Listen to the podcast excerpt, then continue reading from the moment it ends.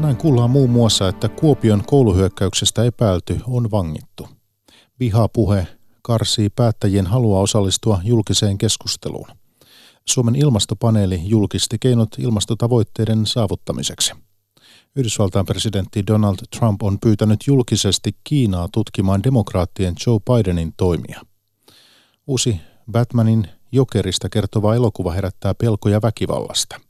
Ja näiden aiheiden lisäksi puhutaan kotimaan asuntomarkkinoista, miten ehdotettu velkakatto vaikuttaisi asuntokauppaan. Päivätunnissa Mikko Jylhä, hyvää iltaa.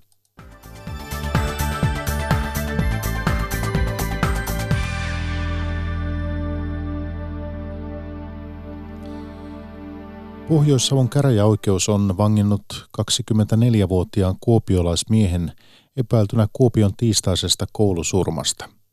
Miestä epäillään murhasta ja yhdeksästä murhan yrityksestä, mutta syytteiden määrä tarkentuu vielä. Epäilty on yhä tehohoidossa ja häntä kuultiin oikeudessa videoyhteyden avulla.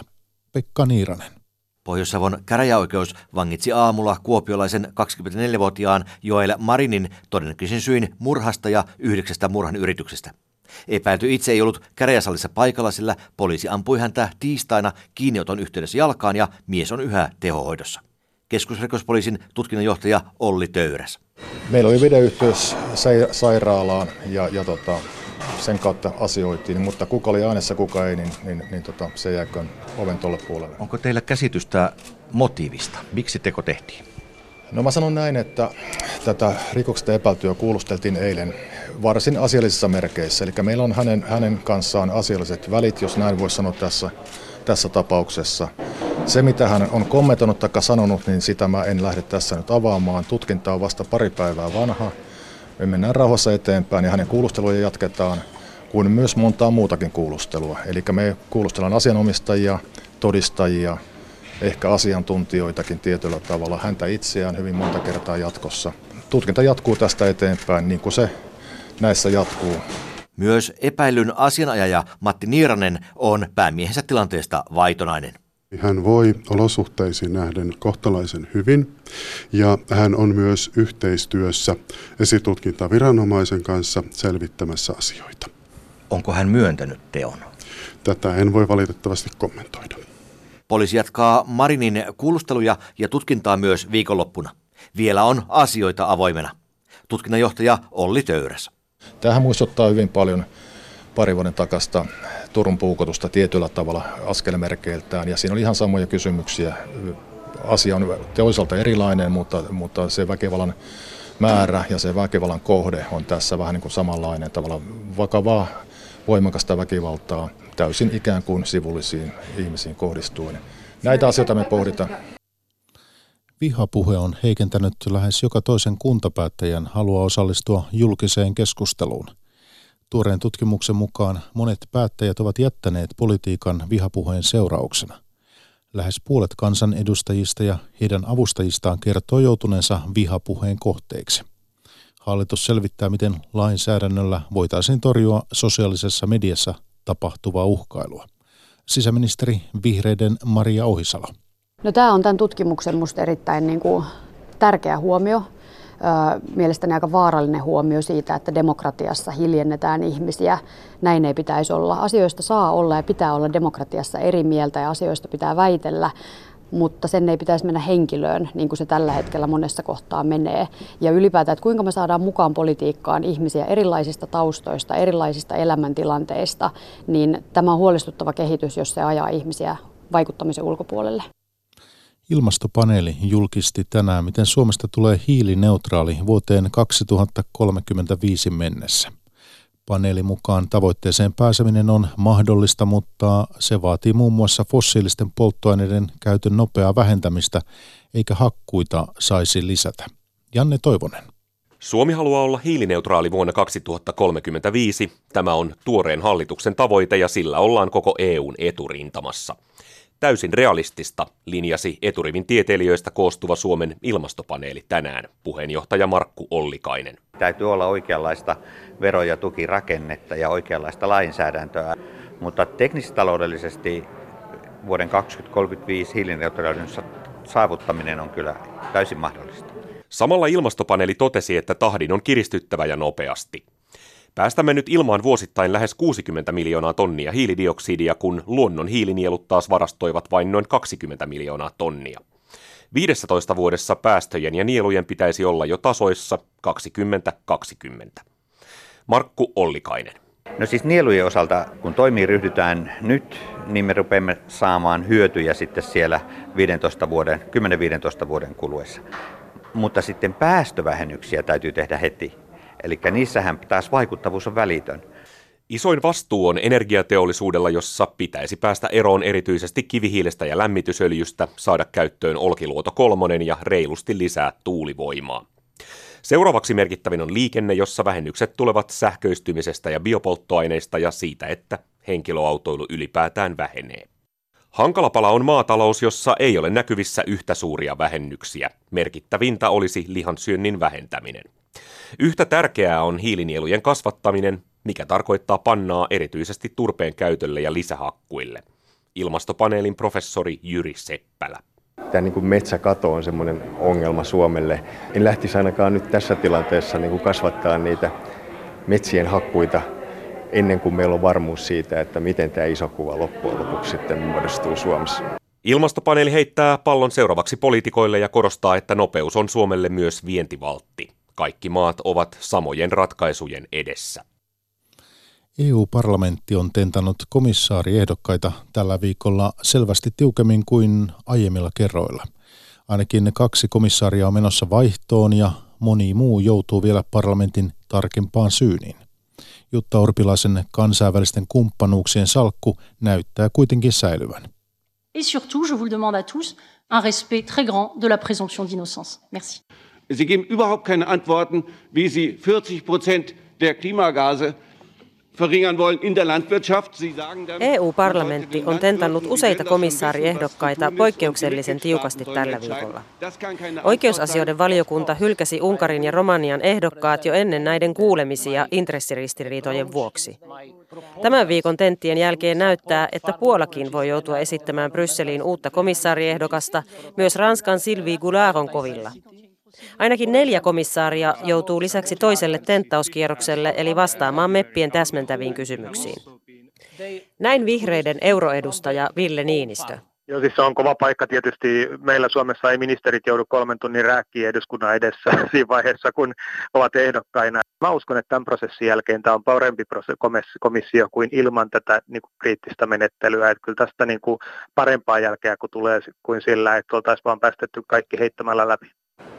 Keväällä valittu uusi parlamentti on myös aiempaa selvästi sirpaleisempi poliittisesti. Puolueet suoranaisesti kostavat toisilleen. Esimerkiksi Ranskan Gularin rajun kohtelun motiiviksi on arvioitu sitä, että MEPit haluavat revanssia presidentti Emmanuel Macronin kanssa, koska tämä vastusti parlamentin kärkiehdokasmenettelyä. Näyttääkin melko todennäköiseltä, että komission puheenjohtaja Ursula von der Leyen joutuu vielä rukkaamaan komissaarien salkkujakoa, arvioi demareiden meppi Mia-Petra Kumpula-Natri. No parlamentin puolelta tällaisia toiveita on erityisesti Goulart, jolle on esitetty sisämarkkinateollisuus, pienyritys, pääosastoa, avaruus ja puolustus uutta pääosastoa ja vielä koko digiasioita. Viimeksi näitä hoisi moni. Komission kokoonpanon on tarkoitus olla valmis lokakuun lopussa. Toimittajana edellä oli Anna Karismo. Britannian sopimukset on ero Euroopan unionista uhkaa tutkijoiden mahdollisuuksia tehdä yhteistyötä brittiläisten yliopistojen kanssa. Eurooppalaisen tieteellisen yhteistyön näivettymisestä löytyy jo esimerkki Sveitsistä, jossa maahanmuuttoa koskeva kansanäänestys vaikutti yllättäen myös yliopistojen tutkimukseen. Markku Sandel jatkaa. Vapaa liikkuvuus kuuluu Euroopan unionin perusperiaatteisiin ja tämä aiheutti myös sveitsiläisten tiukentuneen maahanmuuttopolitiikan yllättävän sivuvaikutuksen. Kun aiemmin maan huippuyliopistot olivat keränneet EU-rahoituksen saaneita parhaita tutkijoita, niin viisi vuotta sitten heitä ei enää tullut. Sveitsiläiset tutkijat pudotettiin myös yhteiseurooppalaisista hankkeista pois. Kehitys on ollut dramaattinen, sanoo Geneven yliopiston hallituksessa istuva Biokeskus Suomen johtaja Maria Makarov. Täysin odottamattomana seurauksena tutkimusrahoitus jäädytettiin ja sillä oli vakavia seurauksia Sveitsin tutkimukselle ja innovaatiotoiminnalle. Sama kohtalo on edessä Britannian tiedemaailmalla, jos sopimukseton Brexit toteutuu. Sveitsissä poliitikot lupailivat kansallisen rahoituksen korvaavan kadonneet eurorahat ja sama viesti on kuulunut brittipoliitikkojen suusta. Kyllä uhka on ihan täsmälleen sama. Ja nimenomaan sopimukset on ero, jos se tulee, niin ihan sama tapahtuu. Eli er, Euroopan tutkimusrahoitus pysähtyy ja samalla sitten katkeavat nämä yhteistyökuviot yksittäisiä tutkijoita tai täysin kansallisia ryhmiä e, e, ei oikeastaan ole siellä, missä erinomaista tutkimusta tehdään, vaan tutkimuksen laatu pohjaa monimuotoisuuteen, erilaisiin ajatuksiin. Niitä tuovat ylikansalliset konsortiot. EUlta on tullut runsaasti tutkimusrahaa Britanniaan. Vuosina 2007-2013 välillä määrä oli lähes 9 miljardia euroa. Tutkijoita on kuitenkin karannut jo pois esimerkiksi Oxfordin ja Cambridgein huippuyliopistoista heti Brexit-kansanäänestyksen jälkeen. Maria Makarofin mukaan sopimukseton ero olisi isku tiedemaailmalle. Jos nyt näin käy, että sopimukseton Brexit tulee, niin se ei ole suinkaan Britannian tutkimus, joka tässä yksin kärsii, vaan eurooppalainen tutkimus kärsii ihan samalla tavalla. Espanjassa Katalonian itsenäisyyskysymys on hiertänyt Espanjan keskushallinnon ja Katalonian välejä pitkään. Nyt se on alkanut hiertää myös katalaanien keskinäisiä välejä. Itsenäisyyttä kannattavien määrä oli viimeisimmässä tutkimuksessa Kataloniassa pudonnut. Espanjasta jatkaa Maija Salmi.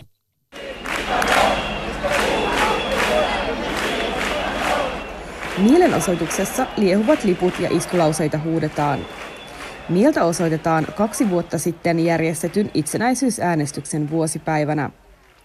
Espanjan hallitus tuomitsi äänestyksen perustuslain vastaisena. Sen jälkeen itsenäisyyttä kannattavien katalaanien määrä lisääntyi nopeasti. Pero España se opone me halusimme neuvotella, mutta Espanja vastasi väkivallalla. Aina Espanja turvautuu väkivaltaan, valittaa mielenosoitukseen tullut eläkeläinen Dolores Soldevila. Parvekkeille kiinnitetyt Katalonian liput ja jatkuvat protestit luovat helposti vaikutelman, että suurin osa täällä kannattaa itsenäisyyttä. Näin ei kuitenkaan ole. Bueno, yo soy una persona no Kaikki perheenjäseneni minua eh, lukunottamatta ovat separatisteja. Olen aina ajatellut, että itsenäisyydestä olisi Katalonialle enemmän haittaa kuin hyötyä, sanoo barcelonalainen Oriol. Hän ei ole yksin. Heinäkuun lopussa julkaistun tutkimuksen mukaan itsenäisyyttä kannattavien määrä on Kataloniassa alhaisin kahteen vuoteen. Syitä on monia. Separatistien rivit ovat hajalla ja osa katalaaneista kyllästynyt kansanjakautumisen kahtia. Tilanne on kiristynyt. Lähipäivinä odotetaan kohta kaksi vuotta vangittuina olleiden katalaanijohtajien tuomioita. Heitä syytetään muun muassa kapinasta laittomaan itsenäisyysäänestykseen liittyen – Tuomioiden julistamisen jälkeiseen aikaan on varauduttu sekä separatistien että Espanjan hallinnon leirissä. Eh,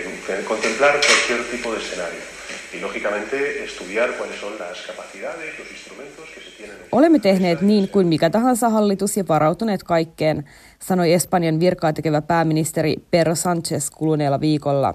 Vielä ei tiedetä, millaiseksi tilanne tuomioiden jälkeen kehittyy, Varmaa on kuitenkin se, että separatistit eivät ole luovuttamassa eikä Espanjan hallinto taipumassa heidän edessään. Barcelonasta Maija Salmi. Yhdysvaltain presidentti Donald Trump on pyytänyt Kiinaa tutkimaan demokraattien presidenttiehdokkaaksi pyrkivän Joe Bidenin ja hänen perheensä toimia. Trump on virkarikostutkinnassa pyydettyään samaa Ukrainan presidentiltä. Samaan aikaan Kongressissa virkarikostutkinta on jatkunut Yhdysvaltain entisen Ukrainan erityislähettilään kuulemisella. Washingtonista jatkaa kirjavaihtaja Paula Vileen. Yhdysvaltain sisäpolitiikassa eletään nyt hyvin hämmentäviä aikoja. Presidentti Donald Trump pyysi eilen julkisesti kameroiden edessä Kiinaa tutkimaan demokraattien presidenttiehdokkaaksi pyrkivää Joe Bidenia ja hänen perhettään. Likewise, China should start an investigation into the Bidens. Trump väittää, että Kiinassa Bidenien tekemisissä olisi tutkittavaa yhtä lailla kuin Ukrainassa. Trumpin julkisen avunpyynnön kummallisuutta lisää, että hän on parhaillaan virkarikostutkinnassa pyydettyään Ukrainalta samaa. CNN-kanavan mukaan Trump olisi esittänyt Kiinan presidentille Bidenien tutkimista jo kesäkuussa ja tämä puhelinkeskustelu olisi säilytty huipputurvalliselle palvelimelle – Trumpin veto on ällistyttänyt Washingtonissa. Edustajan huoneen tiedustelukomitean demokraattipuheenjohtajan Adam Schiffin mukaan se, että presidentti pyytää ulkovaltoja sekaantumaan presidentin vaaleihin on vastenmielinen perustavanlaatuinen virkavalan rikkomus. Uh,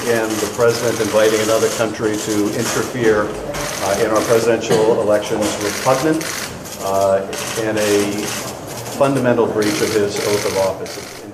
Schiffin mukaan toiminta vaarantaa vaalien turvallisuuden ja pettää sen perusajatuksen, että yhdysvaltalaisten itsensä eikä vaikuttamiseen pyrkivien ulkovaltojen pitäisi päättää, kuka johtaa Yhdysvaltoja. Presidentin virkarikostutkintaan liittyen edustajan huoneessa oli kolmessa eri komiteassa eilen kuultavana Yhdysvaltain entinen Ukrainan erityislähettiläs Kurt Volker. Hän erosi tehtävästään pian Ukraina-kohun alettua. Volkeria kuultiin suljettujen ovien takana yli yhdeksän tuntia – Demokraatteja kiinnostaa tietää Volkerilta, kuinka paljon ulkoministeriön diplomaatit olivat mukana Trumpin Biden ponnisteluissa. Demokraattien mukaan Trump kytki Ukrainan sotilasavun jatkamisen Biden tutkintaan. Ukrainan presidentti on kuitenkin kiistänyt, että häntä olisi painostettu. Nyt Yhdysvalloissa arvuutellaan, mitä kongressi tekee, kun Ukrainan lisäksi sopassa on mukana Kiinakin. Washingtonista Paula Vileen. Yhdysvalloissa on julkaistu tekstiviestejä, jotka paljastavat Valkoisen talon painostaneen Ukrainaa. Yhdysvaltain johto halusi Ukrainan aloittavan rikostutkinnan demokraattien mahdollisesta presidenttiehdokkaasta Joe Bidenista ja tämän pojasta. Tekstiviestit julkistettiin sen jälkeen, kun edustajan huone oli kuulustellut Yhdysvaltojen ulkoministeriön entistä Ukrainan erityisedustajaa. Ja lisää aiheesta verkossa yle.fi.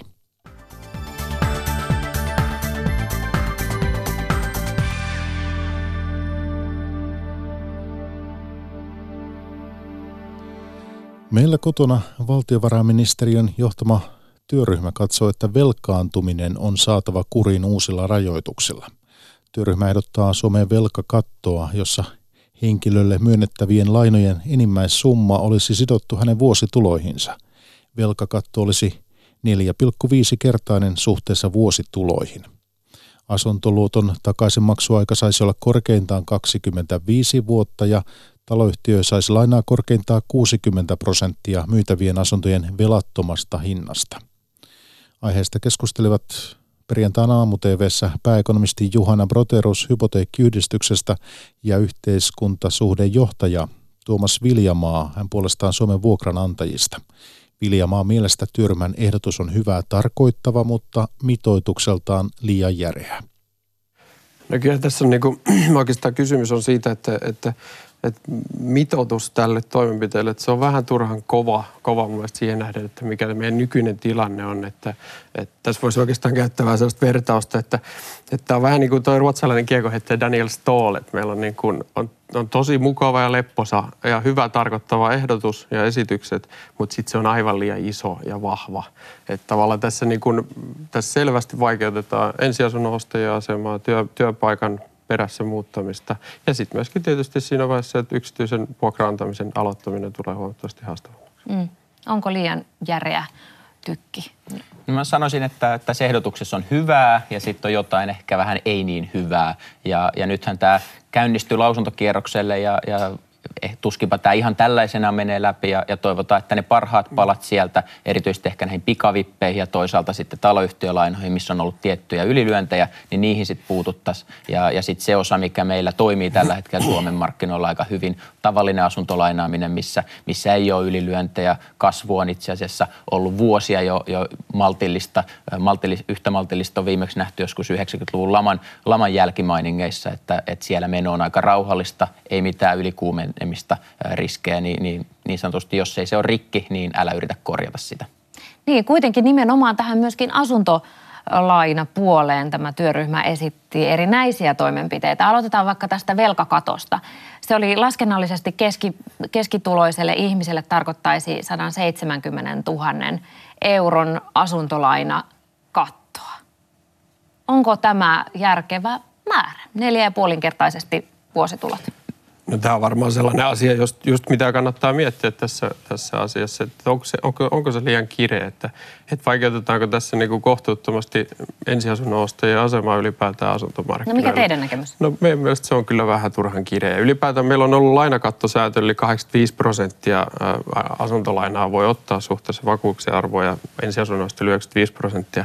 Mun mielestä tämä on toiminut aika hyvin, niin kuin Juhana sanoi, että asuntolainojen puolella ei ole, ei ole hirveätä, hirveän suurta kehitystä, mutta totta kai meidän pitäisi niin kuin miettiä sitä, että miten kotitaloudet velkaantuu. Ja meidän pitää keksiä totta kai ratkaisuja siihen ylivelkaantumiseen, mutta se, että me tavallaan rajoitetaan voimakkaasti kotitalouksien velkaantumista, niin tämä on mun mielestä aika ylimitoitettu toimi nyt tähän tilanteeseen, kun katsotaan kuitenkin, että suomalaisten kotitalouksien velkaantuminen on suhteellisen maltillista esimerkiksi pohjoismaisella tasolla. Mm. No jos tätä ajatellaan pankin kannalta tämmöistä tulosidonnaista velkakattoa, niin, niin vaikka se ajatuksena voi kuulostaa hyvältä, on ehkä vähän samaa mieltä Tuomaksen kanssa, onko se vähän ylimitotettu, niin sitten pitää muistaa, että jotta pankki voisi tämmöistä noudattaa, niin, niin se vaatisi oikeastaan kaksi asiaa. Pitäisi olla positiivinen luottorekisteri, jotta pankki saa tietoon ne kaikki lainat, myös ne pikavipit, mitä, mitä sillä lainahakijalla on. Ja toisekseen se vaatisi jonkinasteisen rajapinnan pääsyn tähän kansalliseen tulorekisteriin, jotta tiedetään ne kaikki tulot, mitä sillä kotitaloudella on. Kumpaakaan näistä ei tällä hetkellä ole, joten, joten jotta tämmöinen voisi oikeastaan tulla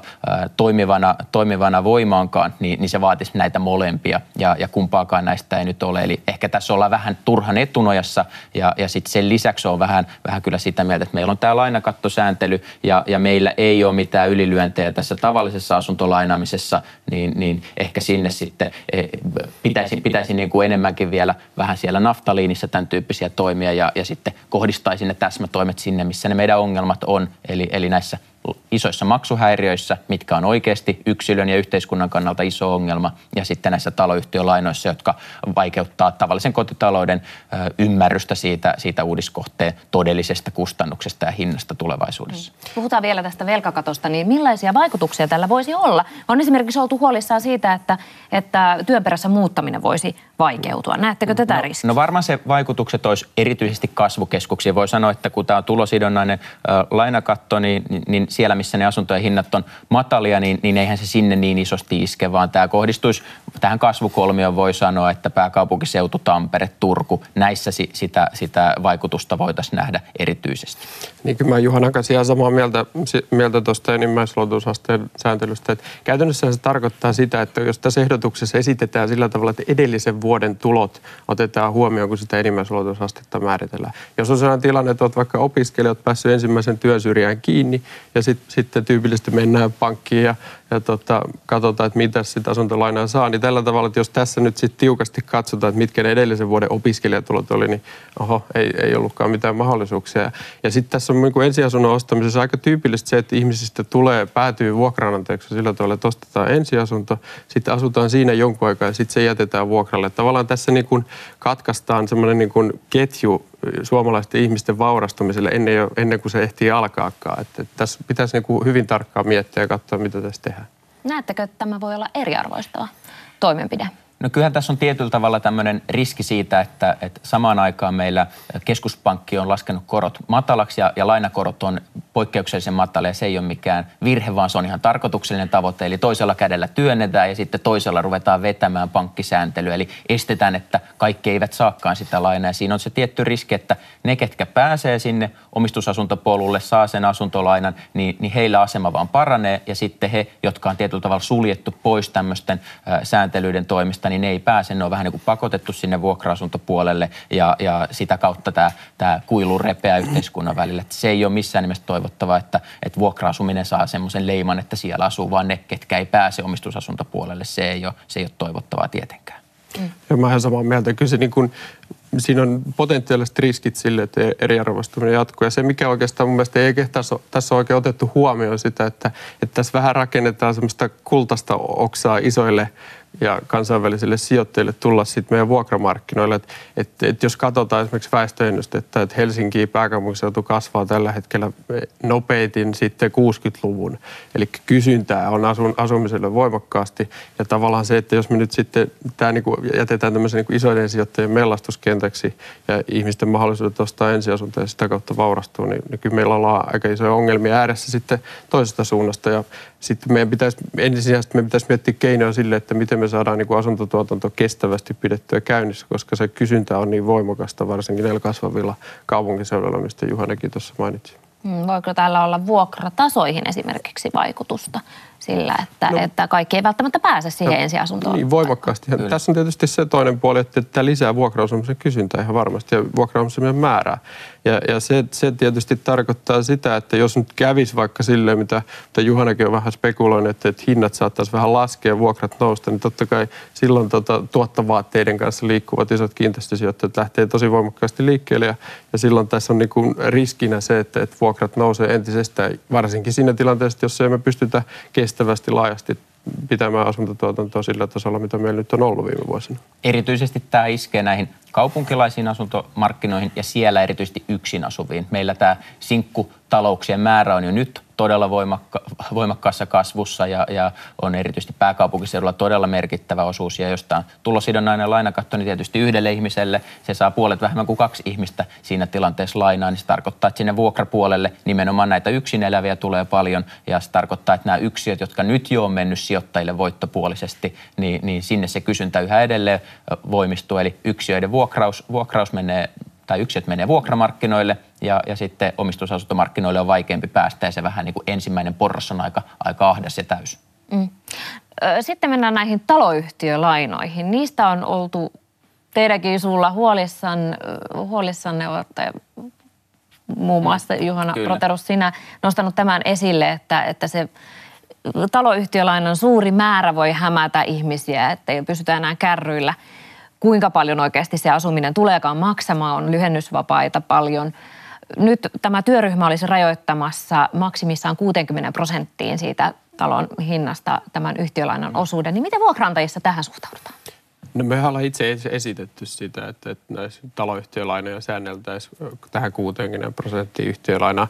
Täytyy sanoa, että siinä, siinä on myöskin se, mikä, mikä ei ehkä nyt ole tämän työryhmätyössä osattu ottaa huomioon, että, että just tilastokeskus päivitti heidän niin kuin arviota siitä, tilastoa siitä, että kuinka paljon kotitalouksille kohdistuu taloyhtiölainoja. Että siitä lähti jopa 5 miljardia pois, että vähän yli 20 miljardista tultiin sinne vähän yli 16 miljardia. Ja tavallaan tämä on ehkä sellainen asia, mikä pitäisi kuitenkin kuitenkin huomioida siinä, että jos me nyt yritetään ehkäistä ja tarkoitus ehkäistä kotitalouksien ylivelkaantumista, niin se, että, että kuinka iso osuus taloyhtiöille, ta, siis taloyhtiölainaa ylipäätään kohdistuu ihmisille, että se on hyvä kysymys. Mutta se, että kyllä niin kuin taloyhtiölainojen hyvistä puolista ja niistä, että mitä kaikkea se on mahdollistunut tämän nykyisen korkean asuntotuotannon määrän, määrän ylipäätään, niin kyllä siitä, siitä tota, niistä asioista ei puhuta oikein riittävästi. Että kyllä me ollaan tosi paljon nyt viime vuosina, viimeiset puolitoista vuotta varmaan peloteltu sitä, että mitä tapahtuu ja tota tapahtuu ja kuinka tapahtuu, niin, niin se, että, että on siinä hirveästi positiivisia puolia mahdollistunut tämän korkea asuntotuotannon. Ja nyt voisi, voisi oikeastaan sanoa, että jos näillä esityksillä tavallaan niin kun, nyt on asuntotuotanto lähtenyt hidastumaan Tampereella, Turussa, rakennusluvat on huomattavasti laskenut tämän vuoden aikana. Jos me tätä niin kun rakentamisen heikentyvää suhdannetta vahvistetaan, niin kyllä meillä sitten ollaan niin ihan erilaisten ongelmien äärellä kuin nyt tässä tilanteessa. Niin. Voiko olla riskinä, että rakennustuotanto ottaa tässä sitten no, takapakkia? No kyllä itsekin näen, että tämä 60 prosenttia on aika semmoinen kohtuullinen, että on kuulunut toiveita, että se olisi 50 prosenttia, mutta ehkä sanoisin, että tämä on hyvä ensimmäinen askel ja sitten vähän katsotaan ne vaikutukset. Ei kannata mennä tässäkään ehkä niin kuin äärilinjoille heti ensimmäisessä kerrassa, että tämä 60 prosenttia on aika, aika hyvä ja, ja sitten tämä lyhennys, näiden ylipitkien lyhennysvapaisiin myös niin kuin tiettyä järkeistämistä mitä tämä työryhmä esittää. Eli jos siinä ensimmäisinä vuosina pitkiä lyhennysvapaita, niin, niin se sitten korjaa sitä ongelmaa, mikä me nähdään ihan tässä ja nyt, että, että kuudiskohteita markkinoidaan, niin monesti siellä ei välttämättä lue edes niitä todellisia asumiskustannuksia sit, kun nämä lyhennysvapaat loppuu. Ja, ja kun me, me sitten autetaan ja avustetaan ensiasunnon ostajia, asunnonvaihtajia, asuntosijoittajia, jotka, jotka sitten näitä, näitä kohteita, uudiskohteita ostaa, niin välillä mekin joudutaan näkemään aika paljon vaivaa, että sieltä saadaan auki, että mitkä ne todelliset kustannukset sitten tulee olemaan siitä asunnosta, varsinkin jos sitten yhdistetään vielä se, että, että siellä on iso iso taloyhtiölaina ja sitten vielä vuokratonttia ja, ja tämän kokonaisuuden tietyllä tavalla perkaaminen sille kotitaloudelle, niin, niin se, se kyllä vaatii töitä. Että uskon, että tämä, tämä on hyvä uudistus, tämä, tämä taloyhtiölainoihin tuleva. Sanoi pääekonomisti Juhana Broterus hypoteekkiyhdistyksestä. Hänen lisäkseen haastateltavana oli yhteiskuntasuhdejohtaja Tuomas Viljamaa Suomen vuokranantajista ja toimittajana Sanna Savikko. Batmanista tuttu Jokeri tulee tänään valkokankaille uudessa elokuvassa. Ohjaaja kuvaa elokuvaa äärimmäisen väkivaltaiseksi. Arvostelijat pelkäävät sen ruokkivan väkivaltafantasioita. Everyone laughed at me. Well, no one's laughing now. Kun sarjakuva väkivallasta poistetaan sarjakuva, mitä jää jäljellä? Siitä kertoo Venetsian elokuvajuhlilla parhaana elokuvana palkittu Joker. Elokuvan ohjaaja, käsikirjoittaja ja tuottaja Todd Phillips. I think we've lived for 10-12 years. Yli kymmenen vuotta elokuvissa on nähty sarjakuvaväkivaltaa, josta ei seuraa mitään. Miksi on niin huono näyttää, mihin väkivalta oikeasti johtaa? Mikä elokuvassa tai sen teossa yllätti Jokeria esittävä näyttelijä Joaquin Phoenix? He's clearly somebody that is um, perceives the world to be a constant. Jokeri selvästi kokee maailman jatkuvana uhkana itselleen. Tunsin suurta sympatiaa sellaista ihmistyyppiä kohtaan. Yhtäkkiä hän tekikin jotain irvokkaan vastenmielistä ja huomasin todella inhoavani häntä. Olin yllättynyt siitä, miten tunteeni vaihtelivat päivittäin. Jotkut pitävät elokuvaa vaarallisena. Sen sanotaan ymmärtävän väkivaltaa ja kenties jopa kannustavan siihen. Ohjaajan mielestä ultraväkivaltainen jokeri näyttää, mitä tapahtuu, kun yhteiskunnasta puuttuu rakkaus, myötätunto ja empatia. Todd Phillips. You get the villain you deserve. Sitä saa mitä tilaa. Sitä hän tavallaan edustaa kuvitteellisessa maailmassa. En väitä, että näin on oikeasti. Kostofantasioihin perustuva väkivalta on valitettavasti totta myös Suomessa. Maailmalla selitystä järjenvastaisille teoille on haettu Incel-liikkeestä, joka perustelee naisvihamielisyyttään tahdonvastaisella selibaatilla. Arvostelijat pelkäävät jokerin ruokkivan Incel-ilmiötä. To be fully honest with you, I never even heard that term. Totta puhuakseni, en ollut aiemmin kuullut koko termiä. Tuskin asia edes kävi mielessämme ennen kuin luimme siitä elokuvaa käsittelevistä jutuista, totesi ohjaaja Todd Phillips. Toimittaja oli Mattias Mattila. Elokuvan tekijöitä Los Angelesissa haastatteli Kirpi Uimonen.